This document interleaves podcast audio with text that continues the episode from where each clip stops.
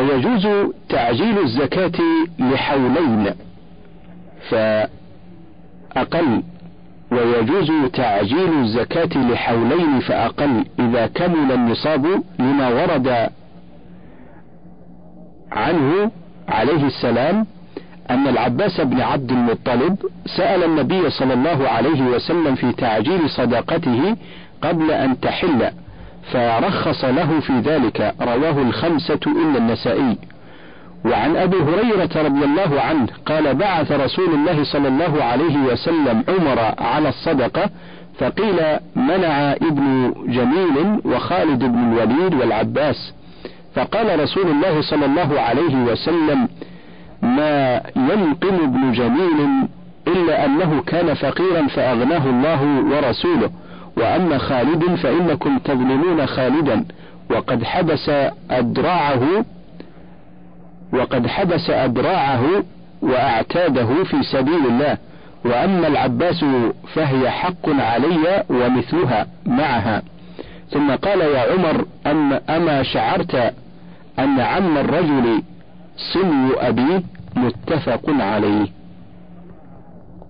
اللهم اغفر لنا ما قطع قلوبنا عن ذكرك واعف عن تقصيرنا في طاعتك وشكرك وأدم لنا لزوم الطريق إليك وهب لنا نورا نهتدي به إليك واسلك بنا سبيل أهل مرضاتك واقطع عنا كل ما يبعدنا عن سبيلك ويسر لنا ما يسرته لأهل محبتك وأيقظنا من غفلاتنا. وأيقظنا من غفلاتنا وألهمنا رشدنا وحقق بكرمك قصدنا واسترنا في دنيانا وآخرتنا واحشرنا في زمرة المتقين وألحقنا بعبادك الصالحين واغفر لنا ولوالدينا ولجميع المسلمين الأحياء منهم والميتين برحمتك يا أرحم الراحمين وصلى الله على محمد وعلى آله وصحبه أجمعين. فصل. في بعض آداب الزكاة. قال في منهاج القاصدين اعلم أن على مريد الزكاة وظائف وهي الوظيفة الأولى أن يفهم المراد من الزكاة وهي ثلاثة أشياء. ابتلاء مدعي محبة الله بإخراج محبوبه والتنزه عن صفة البخل المهلك وشكر نعمة المال بإخراج محبوبه والتنزه عن صفة البخل المهلك وشكر نعمة المال. الوظيفة الثانية الأسرار أو الإسرار بإخراجها لقوله تعالى إن تبدوا الصدقات فنعم ما هي فنعم ما هي وإن تخفوها وتؤتوها الفقراء فهو خير لكم. وحديث السبعة وعد منهم رجلا تصدق بصدقة فأخفاها حتى لا تعلم شماله ما تنفق يمينه لكونه أبعد عن الرياء والسمعة.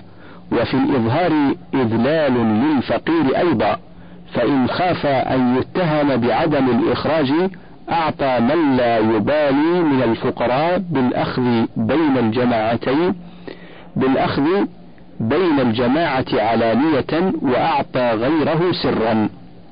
الوظيفة الثالثة ألا يفسدها بالمن والأذى، وذلك أن الإنسان إذا رأى نفسه محسنا إلى الفقير منعما عليه بالإعطاء ربما حصل منه ذلك ولو حقق النظر لرأى الفقير محسنا إليه بقبول حق الله الذي هو طهر له وإذا استحضر مع ذلك أن إخراجه للزكاة شكر لنعمة المال فلا يبقى بينه وبين الفقير معاملة ولا ينبغي أن يحتقر الفقير بفقره لأن الفضل ليس بالمال ولا النقص بعدمه. الوظيفة الرابعة أن يستصغر العطية فإن المستعظم للفعل معجب به. وقد قيل لا يتم المعروف إلا بثلاث بتصغيره وتعجيله وستره. الوظيفة الخامسة أن ينتقي من ماله أحله وأجوده وأحبه إليه. أما الحل فإن الله تعالى طيب لا يقبل إلا طيبا وأما الأجود فقد قال الله تعالى ولا تيمموا الخبيث منه تنفقون.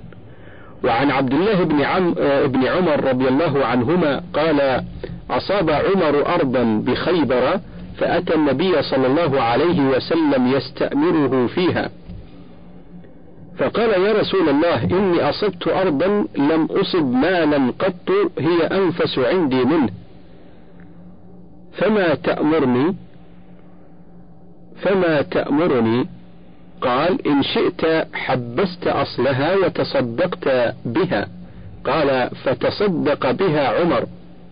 غير أنه لا يباع أصلها ولا يورث ولا يوهب.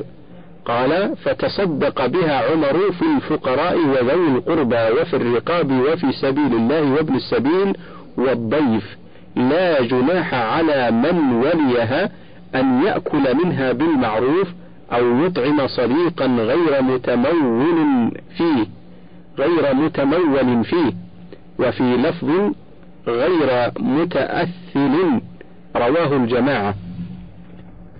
وعن أنس رضي الله عنه قال كان أبو طلحة رضي الله عنه أكثر الأنصار بالمدينة مالا من نخل وكان أحب أمواله إليه بيرحاء وكانت مستقبلة المسجد وكان رسول الله صلى الله عليه وسلم يشرب من ماء فيها طيب. قال أنس فلما نزلت هذه الآية لن تنالوا البر حتى تنفقوا مما تحبون. جاء أبو طلحة إلى رسول الله صلى الله عليه وسلم فقال يا رسول الله إن الله تعالى أنزل عليك لن تنالوا البر حتى تنفقوا مما تحبون وإن أحب مالي إلي بيرحاء وإنها صدقة لله تعالى. أرجو برها وذخرها عند الله تعالى. فضعها يا رسول الله حيث أمرك الله. فقال رسول الله صلى الله عليه وسلم بخ بخ ذلك مال رابح وقد سمعت ما قلت وإني أرى أن تجعلها في الأقربين. فقال أبو طلحة أفعل يا رسول الله. فقسمها أبو طلحة في أقاربه وبني عمه متفق عليه. وينبغي أن يلاحظ في ذلك أمرين. أحدهما حق الله سبحانه وتعالى بالتعظيم له فإنه أحق من اختير له. ولو أن الإنسان قدم إلى ضيفه طعاما رديئا لأوغر صدره. والثاني حق نفسه فإن الذي يقدمه هو الذي يلقاه غدا في القيامة. فينبغي أن يختار الأجود لنفسه وأما أحبه إليه. وإما أحبه إليه فلقوله تعالى وأما أحبه إليه فلقوله تعالى لن تنالوا البر حتى تنفقوا مما تحبون. وكان ابن عمر رضي الله عنهما إذا اشتد حبه لشيء من ماله قربه لله عز وجل وروي أنه نزل الجحفة وهو شاك فقال إني لأشتهي حيتانا فالتمسوا فالتمسوا له فلم يجدوا له إلا حوتا فأخذ فأخذته امرأته فصنعته ثم قربته إليه فأتى مسكين فقال ابن عمر رضي الله عنهما خذه فقال له أهله سبحان الله قد عن عني عنيتنا سبحان الله قد عنيتنا ومعنا زاد نعطيه. فقال إن عبد الله يحبه. وروي أن سائلا وقف بباب الربيع بن خيثم رحمه الله تعالى فقال أطعموه سكرا فإن الربيع يحب السكر. الوظيفة السادسة أن يطلب لصدقته من تزكو به. وهم خصوص من عموم. وهم خصوص من عموم الأصناف الثمانية ولهم صفات. الأولى التقوى. فليخص بصدقته المتقين فإنه يرد بها همهم إلى الله تعالى. وفي الحديث الذي رواه ابن حبان في صحيحها عن أبي سعيد الخدري عن النبي صلى الله عليه وسلم أطعموا الأتقياء وأولوا معروفكم المؤمنين. وقد كان عامر بن عبد الله بن الزبير يتخير العباد وهم سجود فيأتيهم بالسرة فيها الدنانير فيها الدنانير والدراهم فيضعها عند نعالهم بحيث يحسون بها ولا يشعرون بمكانه.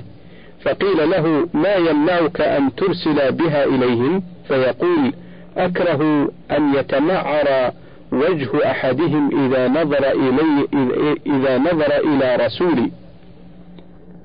الصفة الثانية العلم فإن فإن إعطاء العالم إعانة على العلم ونشر الدين وذلك تقوية للشريعة. الصفة الثالثة أن يكون ممن يرى الإنعام من الله وحده ولا يلتفت إلى الأسباب إلا بقدر ما ندب إليه من شكرها. فأما الذي عادته المدح عند العطاء فإنه سيذم أو سيذم عند المنع. الصفة الرابعة أن يكون صائما لفقره ساترا لحاجته كاتما للشكوى. كما قال تعالى يحسبهم الجاهل أغنياء يحسبهم الجاهل أغنياء من التعفف. ومن آداب المزكي أن التي تتأكد عليه أن يكون طيب النفس بإخراجها فرحا مسرورا مستبشرا بقبول الفقير المستحق لزكاته. وليحذر من أن يكون كارها لإخراجها فإنه من صفات المنافقين. قال الله تعالى ولا ينفقون إلا وهم كارهون وأخبر سبحانه أن المنافق يصلي ولكن لا يأتيها إلا وهو كسلان وقد يزكي ولكن مع الكراهة. ولقول الرسول صلى الله عليه وسلم من تشبه بقوم فهو منهم وفي لفظ ليس منا من تشبه بغيرنا وهو حديث جيد والله أعلم. اللهم نور قلوبنا بنور الإيمان وثبتها على قولك الثابت في الحياة الدنيا وفي الآخرة واجعلنا هداة مهتدين وتوفنا مسلمين وألحقنا بعبادك الصالحين. يا أكرم الأكرمين ويا أرحم الراحمين. وصلى الله على محمد وعلى آله وصحبه أجمعين. موعظة. عباد الله إن كنتم في سعة من العيش فاحمدوا الله تعالى أن جعلكم من أهل الإيسار وأديموا شكره يدم, علي يدم عليكم النعمة ويزدها وهو الكريم الجواد ومن تمام النعمة أن تنسخوا من الزكاة بإخراجها كاملة إلى ذوي الحاجات لعلكم أن تفوزوا بالخلف والثواب الجزيل من فاطر الأرض والسماوات. أحسنوا إلى عباد الله كما أحسن الله إليكم وراعوا عند الإحسان الأدب فلا تمنوا على الفقير ولا تؤذوه فإن ذلك محبط للأعمال. واستروا عطاءكم مخلصين متيقنين. أن حاجتكم إلى الثواب وتكفير الذنوب أشد من حاجة الفقير إلى ما تخرجون. واعلموا أن إحسانكم إنما هو لأنفسكم. واعصوا الشيطان فإنه يأمر بالبخل وينهى عن العطف على المساكين. يخيفكم إن تصدقتم أن يذهب مالكم وأنتم تعلمون. وأنتم تعلمون أن نصيحة العدو مهلكة. وقد أخبر الله جل وعلا أن الشيطان للإنسان عدو مبين. وأخبر صلى الله عليه وسلم أنه ما من يوم يصبح العباد إلا ملكان ينزلان فيقول أحدهما اللهم أعط منفقا خلفا ويقول الآخر اللهم أعط ممسكا تلفا. رواه البخاري ومسلم. اللهم أعصمنا عن المخالفة والعصيان وألهمنا ذكرك وشكرك يا كريم يا منان. واغفر لنا ولوالدينا ولجميع المسلمين الأحياء منهم والميتين برحمتك يا أرحم الراحمين وصلى الله على محمد وعلى آله وصحبه أجمعين. فصل في من تحل له الصدقة. اعلم وفقنا الله وإياك وجميع المسلمين لما يحبه ويرضاه أن مما يتعين على كل مؤمن أن يصون نفسه عنه مسألة الناس إلا عند الضرورة أو الحاجة الشديدة التي لا بد له منها ولا غنى له عنها وذلك لما ورد عن قبيصة ابن مخارق الهلالي قال تحملت حمالة فأتيت رسول الله صلى الله عليه وسلم أسأله فيها فقال أقم حتى تأتينا الصدقة فآمر لك بها حتى قال ثم قال يا قبيصة إن المسألة لا تحل إلا لأحد ثلاثة رجل تحمل حمالة فحلت له المسألة حتى يصيبها ثم يمسك. أو رجل أصابته جائحة اجتاحت ماله فحلت له المسألة حتى يصيب قواما من عيش. أو قال سدادا من عيش ورجل أصابته فاقة حتى يقوم ثلاثة من ذوي الحجى من قومه حتى يقوم ثلاثة من ذوي الحجى من قومه يقولون لقد أصابت فلانا فاقة فحلت له المسألة حتى يصيب قواما من عيش أو قال سدادا من عيش فما سواهن من المسألة يا قبيصة سحت يأكلها صاحبها سحتا والله أعلم وصلى الله على محمد وآله وسلم. فصل في التحذير من أخذ الصدقة لمن لا تحل له.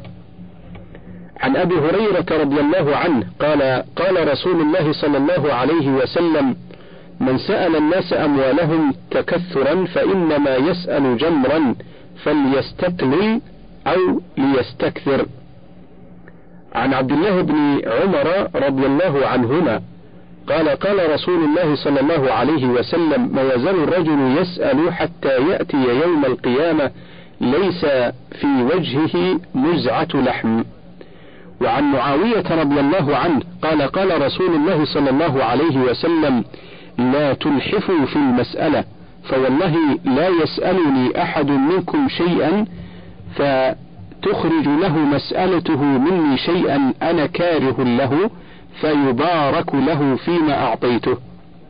وعن الزبير بن العوام رضي الله عنه قال قال رسول الله صلى الله عليه وسلم لأن يأخذ أحدكم حبله فيأتي بحزمة فيأتي بحزمة حطب على ظهره فيبيعها يكف الله بها وجهه خير له من أن يسأل الناس أعطوه أو منعوه.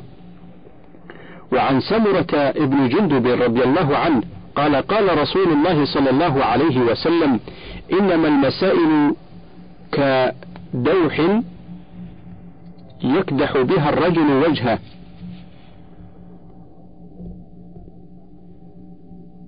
فمن شاء أبقى على وجهه ومن شاء ترك إلا أن يسأل الرجل ذا سلطان أو في أمر لا يجد منه بد. وعن عبد الله بن مسعود رضي الله عنه قال قال رسول الله صلى الله عليه وسلم من سأل الناس وله ما يغنيه جاء يوم القيامة ومسألته جاء يوم القيامة ومسألته خموش أو خدوش أو كدوح قيل يا رسول الله وما يغنيه؟ قال خمسون درهما أو قيمتها من الذهب. ولأبي داود عن سهل بن الحنظلية عن سهل بن الحنظلية قيل وما الغنى؟ الذي لا ينبغي معه المسألة. قال صلى الله عليه وسلم قدر ما يغديه أو يعشيه. وعن أنس رضي الله عنه أن رجلا من الأنصار أتى النبي صلى الله عليه وسلم يسأله فقال ما في بيتك شيء؟ قال بلى حلس نلبس بعضه ونبسط بعضه وقعب نشرب فيه الماء. قال ائتني بهما. فأتاه بهما فأخذهما رسول الله صلى الله عليه وسلم بيده وقال من يشتري هذين؟ قال رجل أنا آخذهما بدرهم. قال صلى الله عليه وسلم من يزيد على درهم مرتين أو ثلاثا. قال رجل أنا آخذهما بدرهمين فأعطاهما إياه فأخذ الدرهمين وأعطاهما الأنصاري وقال اشتر بأحدهما طعاما فانبذه إلى أهلك واشتر بالآخر قدوما فأتني به فأتى به فشد به فشد فيه صلى الله عليه وسلم عودا بيده ثم قال اذهب فاحتطب وبع ولا أرينك خمسة عشر يوما. فذهب الرجل يحتطب ويبيع فجاء وقد أصاب عشرة دراهم فاشترى ببعضها ثوبا وببعضها طعاما فقال رسول الله صلى الله عليه وسلم هذا خير لك من أن تجيء المسألة هذا خير لك من أن تجيء المسألة نكتة في وجهك يوم القيامة. إن المسألة لا تصلح إلا لثلاثة لذي فقر مدقع أو لذي غرم مقطع أو لذي دم موجع. وللترمذي نحوه عن حبشي بن جنادة وفيه ومن سأل الناس ليثري به ماله كان خموشا في وجهه يوم, يوم القيامة. ورضفا يأكله في جهنم فمن شاء فليقلل ومن شاء فليكثر. وعن, وعن ابن مسعود رضي الله عنه قال قال رسول الله صلى الله عليه وسلم من نزلت فاقة به فأنزلها بالناس لم, لم تسد فاقته ومن نزلت به فاقة فأنزلها بالله فيوشك الله له برزق عاجل أو آجل. وعن أبي كبشة عمرو بن سعد الأنباري رضي الله عنه أنه سمع رسول الله صلى الله عليه وسلم يقول ثلاثة أقسم عليهن وأحدثكم حديثا فاحفظوه. ما نقص مال عبد من صدقة ولا ظلم عبد عبد ولا ظلم عبد مظلمة صبر عليها إلا زاده الله عزا ولا فتح عبد باب مسألة إلا فتح الله عليه باب فقر أو كلمة نحوها. وعن ثوبان رضي الله عنه قال قال رسول الله صلى الله عليه وسلم من يتكفل لي ألا يسأل الناس شيئا أتكفل له الجنة. فقلت أنا فكان لا يسأل أحدا شيئا. وعن حكيم بن حزام رضي الله عنه قال سألت رسول الله صلى الله عليه وسلم فأعطاني ثم قال يا حكيم إن هذا المال خضرة حلوة. فمن أخذه بسخاوة نفس بورك له فيه ومن أخذه بإشراف نفس لم يبارك له فيه وكان كالذي يأكل ولا يشبع واليد العليا خير من اليد السفلى. قال حكيم فقلت يا رسول الله والذي بعثك بالحق لا أرزأ أحدا بعدك شيئا حتى أفارق الدنيا. شعرا وإذا طلبت من الحوائج حاجة فادع الإله وأحسن الأعمال. فلا يعطينك ما أراد بقدرة فهو اللطيف لما أراد فعالا. ودع العباد ولا تكن بطلابهم لهجا تضعضع للعباد سؤالا. إن العباد وشأنهم وأمورهم بيد الإله يقلب الأحوال اللهم كما صنت وجوهنا عن السجود لغيرك فصل وجوهنا عن المسألة لغيرك. اللهم لا تشغل قلوبنا بما تكفلت لنا به واغفر لنا ولوالدينا وجميع المسلمين برحمتك يا أرحم الراحمين وصلى الله على محمد وآله وصحبه أجمعين. موعظة. عباد الله ما أحسن أن يعيش المرء قانعا بما رزقه الله في هذه الحياة فلا يمد بصره إلى ما في أيدي الناس ولا تتطلع نفسه إلى سلب حقوق الناس أو ظلمهم والاعتداء على ما وهب الله لهم من نعم جسام. فإن القانع يشعر ويحس بسكينة وطمأنينة. كما يشعر بأنه غني عن كل الخلق. قال الشاعر إذا كنت في الدنيا قنوعا فأنت ومالك الدنيا سواء. وذلك أن له نفسا راضية بما قسم الله آمنة مطمئنة لم يتسرب إليها الجشع والطمع. اللذان هما من أقبح القبائح وأسوأ الشمائل. ولا يزال صاحب هذين أو أحدهما ألا وهو مذموم وبأقبح الصفات موسوم. ولا يزال صاحب هذين أو أحدهما إلا وهو مذموم وبأقبح الصفات موسوم. لا تعرض له القناعة ولو كانت الدنيا بأسرها له. قد ملأ حبها قلبه وغمر محبتها وغمر محبتها والتفاني في طلبها قلبه وصار لا يرضى منها باليسير ولا يقنع بالكثير وقلما تجد وقلما تجد متصفا بهذا الوصف إلا وهو متشتت الفكر قليل الراحة عنده من الحسد والهلع وضعف التوكل على الله الشيء الكثير الذي يخشى عليه من استدامة الذي يخشى عليه مع استدامته معه من سوء الخاتمة. أما القانع ذو النفس الأبية الراضية المطمئنة المتوكلة على الله فيرجى لها أن تنالها الآية الكريمة يا أيتها النفس المطمئنة ارجعي إلى ربك راضية مرضية. الآية قال صلى الله عليه وسلم من أصبح آمنا في سربه معافا في بدنه معه قوت يومه فكأنما حيزت له الدنيا بحذافيرها.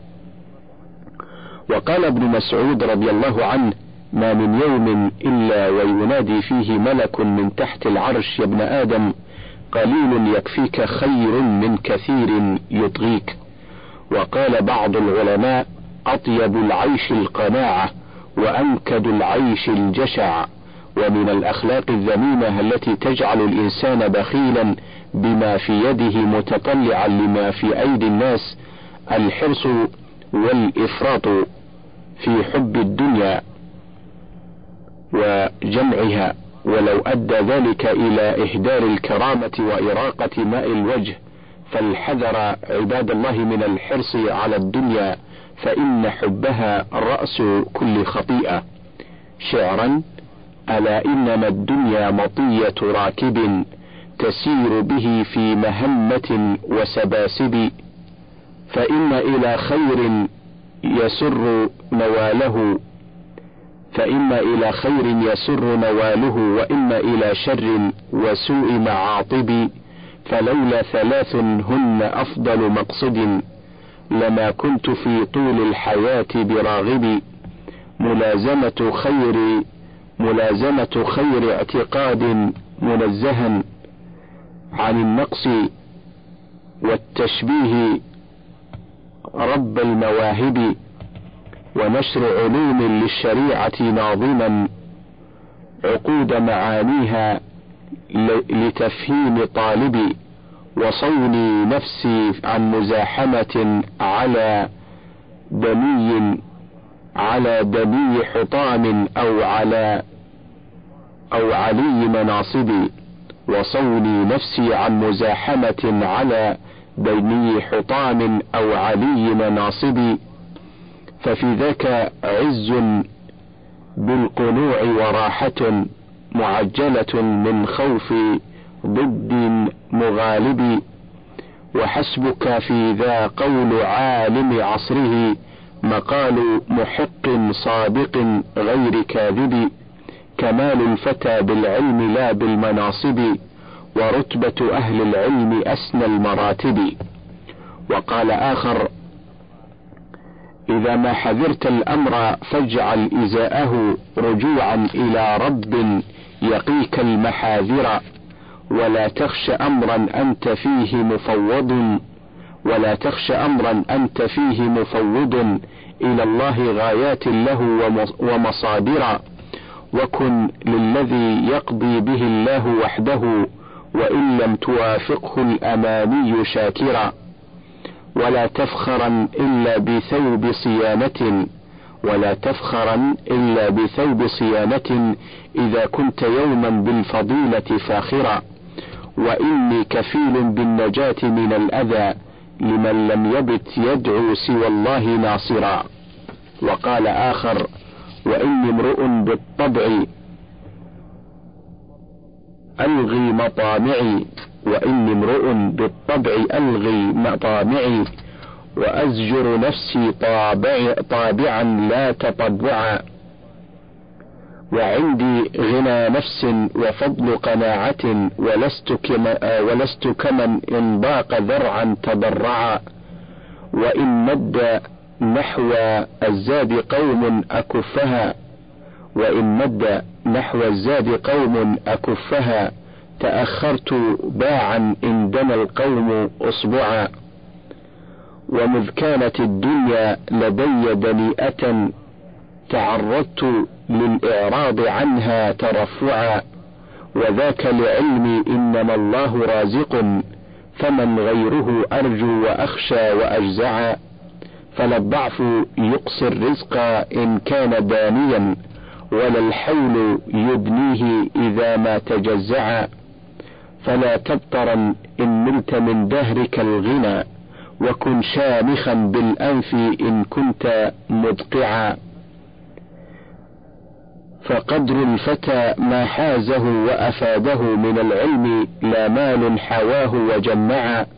فكن عالما في الناس أو متعلما وإن فاتك القسمان أصغي لتسمعا. ولا تك للأقسام ولا تك للأقسام ما استطعت رابعا. فتدرأ عن ورد النجاة فتدرأ عن ورد النجاة وتدفع.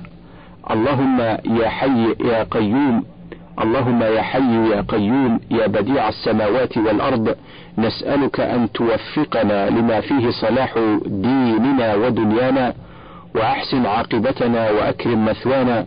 واغفر لنا ولوالدينا ولجميع المسلمين برحمتك يا أرحم الراحمين وصلى الله على محمد وعلى آله وصحبه أجمعين.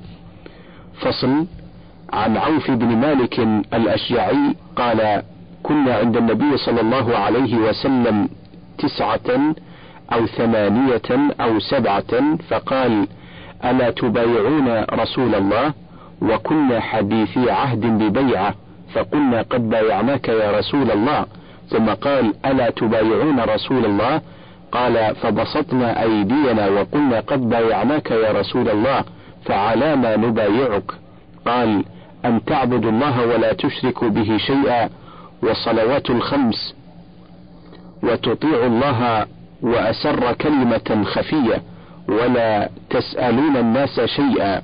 فلقد رأيت بعض أولئك النفر يسقط صوت أحدهم فما يسأل أحدا يناوله إياه. إني لأكرم وجهي أن أوجهه. إني لأكرم وجهي أن أوجهه عند السؤال لغير الواحد الصمد. عز القناعة والإيمان يمنعني من التعرض للمنامة النكد. رضيت بالله رضيت بالله في يومي وفي غده والله أكرم مأمول لبعد غدي. وعن زيد بن أسلم قال شرب عمر بن الخطاب رضي الله عنه لبنا فأعجبه فسأل الذي سقاه من أين هذا اللبن؟ فأخبره أنه ورد على ماء قد سماه فإذا نعم من نعم الصدقة وهم يسقون. فحلبوا من ألبانها فجعلته في سقائي فجعلته في سقائي فهو هذا فأدخل عمر يده في فمه فاستقاء أي أخرجه من جوفه. وعن عمر بن الخطاب رضي الله عنه قال كان النبي صلى الله عليه وسلم يعطيني العطاء فأقول أعطه أفقر مني. فقال خذه فتموله وتصدق به فما جاءك من هذا المال وأنت غير مشرف ولا سائل فخذه ومال فلا تتبعه نفسك متفق عليه. وعن ابن الساعدي قال استعملني عمر على الصدقة فلما فرغت منها وأديتها إليه أمرني بعمالة فقلت إنما عملت لله. قال خذ ما أعطيت فإني قد عملت على عهد رسول الله صلى الله عليه وسلم. فعملني فقلت مثل قولك. فقال لي رسول الله صلى الله عليه وسلم إذا أعطيت شيئا من غير أن تسأله فكل وتصدق. رواه أبو داود. وعن أبي سعيد أن أناسا من الأنصار سألوا رسول الله صلى الله عليه وسلم فأعطاهم ثم سألوه فأعطاهم حتى نفد ما عنده فقال ما يكون عندي من خير فلن أدخره عنكم ومن يستعفف يعفه الله ومن يستغني يغنيه الله ومن يتصبر يصبره الله. وما أعطي أحد عطاء خيرا وأوسع من الصبر رواه الخمسة. وعن أبي هريرة رضي الله عنه عن النبي صلى الله عليه وسلم قال ليس الغني عن كثرة العرض ولكن الغنى ليس الغنى عن كثرة العرض ولكن الغنى غنى النفس. رواه البخاري ومسلم وغيرهما. وقد اشتمل الحديثان الأخ... الأخيران على جمل جامعة نافعة.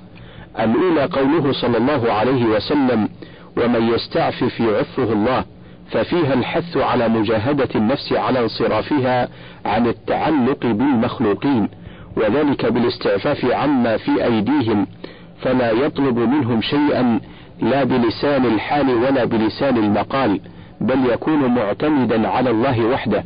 وفي الجملة الثانية وهي قوله صلى الله عليه وسلم ومن يستغني يغنيه الله الحث على الاستغناء بالله والثقة به والاعتماد عليه في الدقيق والجليل والثالثة قوله صلى الله عليه وسلم ومن يتصبر يصبره الله ففيها أيضا الحث على مجاهدة النفس على الصبر الذي هو حبس النفس على ما تكره تقربا إلى الله لأنه يحتاج إلى الصبر على طاعة الله حتى يؤديها وعن معصية الله حتى يتركها لله وإلى الصبر على أقدار الله المؤلمة فلا يتسخط.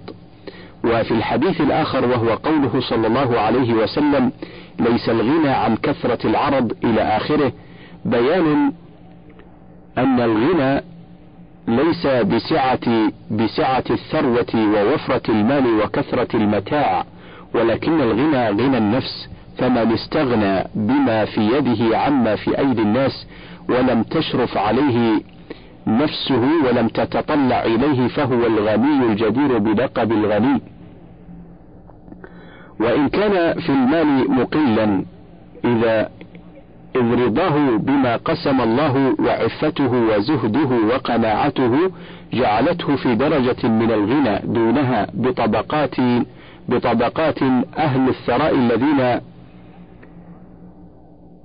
إذ رضاه بما قسم الله وعفته وزهده وقناعته جعلته في درجة من الغنى دونها بطبقات أهل الثراء الذين حرموا الزهاد والقناعة والرضا بما كتب الله لهم. الذين تذهب أنفسهم حسرة إذا فاتتهم صفقة أو ضاعت عليهم فرصة بل ما جاءه رضي به وقنع بخلاف بخلاف من كثر ماله وتشعبت أملاكه وصار قلبه موزعا بين ضيعته وعماراته وذهبه وفضته وأوراقه وسائر أمواله وليس له هم إلا جمع المال فهو معشوقه يحرص عليه أشد الحرص ويتميز غيظا إذا فاته منه القليل. وبوده لو ضم ما في أيدي الناس إلى ما في يده فصار لا يتلذذ بمأكل ولا بمشرب ولا يرتاح لمنادمة جليس لاشتغال قلبه به فهذا هو الفقير حقا المحروم صدقا أو آه، صدق من قال وصدق من قال وذي حرص تراه يلم وفرا. لوارثه ويدفع عن حماه ككلب الصيد يمسك وهو طاو فريسته ليأكلها سواه. وقال آخر يفني البخيل بجمع المال مدته وللحوادث والوارث ما يدع وللحوادث والوراث ما يدع. كدودة القز ما تبنيه يهدمها وغيرها بالذي تبنيه ينتفع.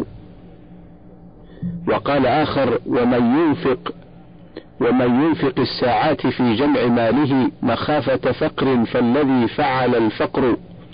اللهم يسر لنا أمر الرزق وأعصمنا من الحرص والتعب في طلبه ومن شغل القلب وتعلق الهم به. ومن شغل القلب وتعلق الهم به ومن الذل للخلق بسببه ومن التفكير والتدبير في تحصيله ومن الشح والحرص عليه بعد حصوله. واغفر لنا ولوالدينا ولجميع المسلمين الأحياء منهم والميتين برحمتك يا أرحم الراحمين. وصلى الله على محمد وعلى آله وصحبه أجمعين.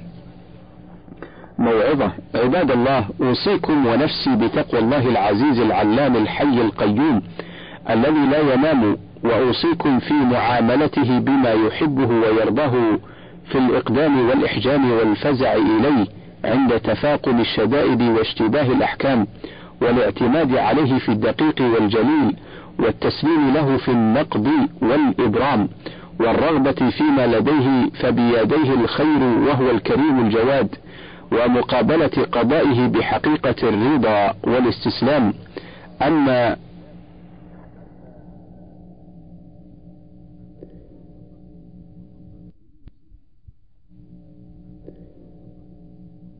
أما شرفكم وفضلكم بجزيل العقول والأفهام أما أوضح لكم الطريق الموصل إلى دار السلام أما بعث إليكم محمدا صلى الله عليه وسلم لتبليغ الشرائع والأحكام أما أنزل عليه الذكر ليبين للناس ما أودعه فيه من الأحكام أما دعاكم إلى التوكل عليه والاعتصام أما حثكم إلى العمل فيما يقرب إلى دار السلام أما حذركم عواقب معاصيه ونهاكم عن الآثام أما أنذركم هول يوم أطول الأيام اليوم الذي يشيب فيه الولدان.